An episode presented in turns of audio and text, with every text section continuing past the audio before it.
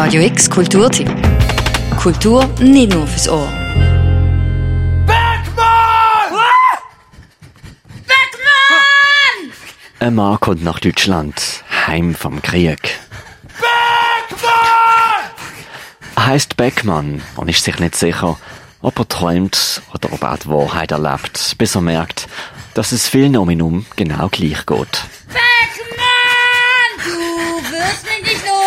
Ich bin immer für dich da! Morgen, übermorgen, übermorgen, morgens, nachmittags, nachts, im Bett! Hau raus aus meinem Bett! Moment mal! Ich habe ja gar kein Bett, ich liege hier im Dreck! Er ist einer von denen. Geschunden vom Krieg, er ist gerade heimgekommen und trotzdem fehl am Platz. Er wandelt draussen, vor verschlossenen Türen, und es ist auf einer solchen Bühne, wo ihm abstrakte Figuren begegnen. Ein Bestatter, der Tod, Gott als einsam verlassener Mann, ein Kabarettdirektor, der gern mutig wäre, aber lieber ängstlich ist. Das ist die Ausgangslage vom Theaterstück «Draußen vor der Tür», geschrieben vom 26-jährigen Wolfgang Borchert, während nur 8 Tage todkrank, kurz vor seinem Ableben. Meine Damen und Herren, heute begegnen Sie einem Mann. Dieser Mann kam zurück nach Deutschland, körperlich versehrt, die Seele verrückt von den Eindrücken des Krieges, ward ihm eine sonderliche Kraft eigen. Aus der Unbeweglichkeit seines kranken Körpers zeichnete er in präzisen Sprachbildern die Bewegungen einer Zeit, die heute vielen längst vergessen scheint. «Draußen vor der Tür» gilt heute als eins von denen Nachkriegsstücken aus der Stunde Null, wo sich die deutsche Literatur neue Formen zum Schreiben, Formulieren und Verarbeiten vom Zweiten Weltkrieg gesucht hat. Begegnet man diesem jungen Mann, so begegnet man unweigerlich sich selbst.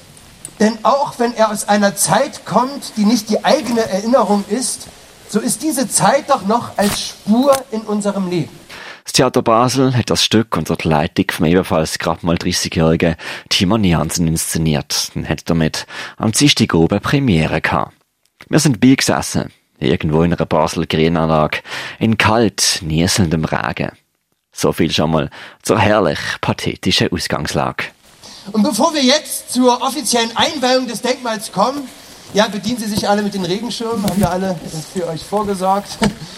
Jetzt noch ein kleiner Beitrag vom Kammerorchester Basel.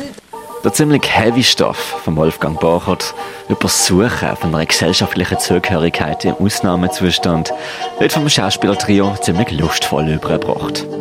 Sie spielen sich im offenen grünen Feld zu dritt durch ein Stück durch, wo im Originaltext eigentlich 16 Figuren vorkommen würden, wo eigentlich mehr als die Hälfte im Monolog von Beckmann vorkommen wird.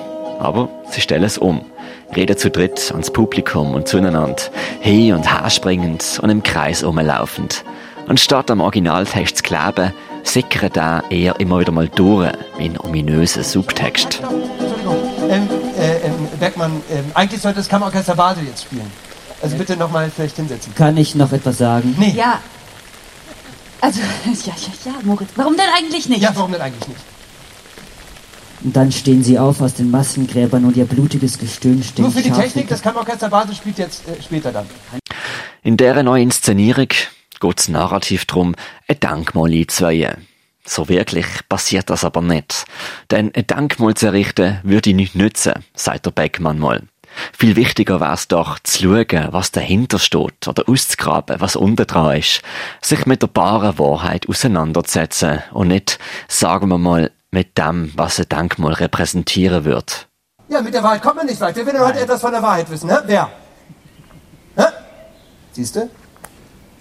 Das sind die Tatsachen. Ja. Ja, langsam verstehe ich, danke auch, ja. Langsam verstehe ich so. Und das sind die Tatsachen, die man nicht vergessen darf.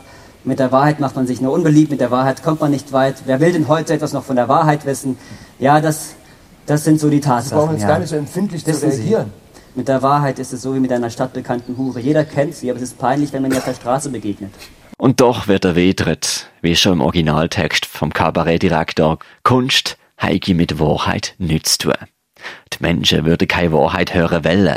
Und der Beckmann, geschunden und im Auftritt als eine Konsequenz von Krieg und Wahrheit, Schau nur noch ins Leere. Ich wette, irgendwann kriegt der hier ein Denkmal. Ja, wir müssen hinter die Denkmäler treten, ausgraben, was darunter liegt und nicht wiederholen, was sowieso schon gesagt wird und was überall steht. Wir müssen anfangen aufzuschneiden und nicht Bälle hin und her spielen. Wir müssen gemeinsam verlieren, um zu gewinnen. Draußen vor der Tür ist schon im originalen Stück über Wahrheit und Realität, über die Suche nach einem Heim in einer Welt, die einem fremd worden ist. Auch die Inszenierung vom Theater Basel beschäftigt sich mit diesen Fragen, aber immer wieder in abgewandelten Formen. Es scheint, man will kein stiefes, kaltes Denkmal errichten, sondern Themen weiterführen. Denn nur so, und so steht es auf der ersten Seite vom Programmheftchen in den Worten der politischen Theoretikerin Hannah Arendt, nur so könnte man verhindern, dass lose Worte und Taten der Vergänglichkeit angehören. Dadurch steht die neue Verhandlung und Weiterführung von den so entstandenen Begriffen und Ideen, können so Sachen weiterleben. Und ich verliere den ganzen Zusammenhang mit allem, mit der Welt und mit dem Leben. Die Tage tropfen schnell und regelmäßig von mir ab.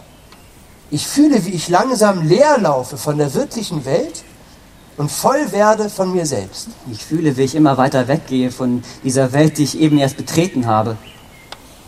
Bist du traurig? Wehmütig. Wehmut tut gut.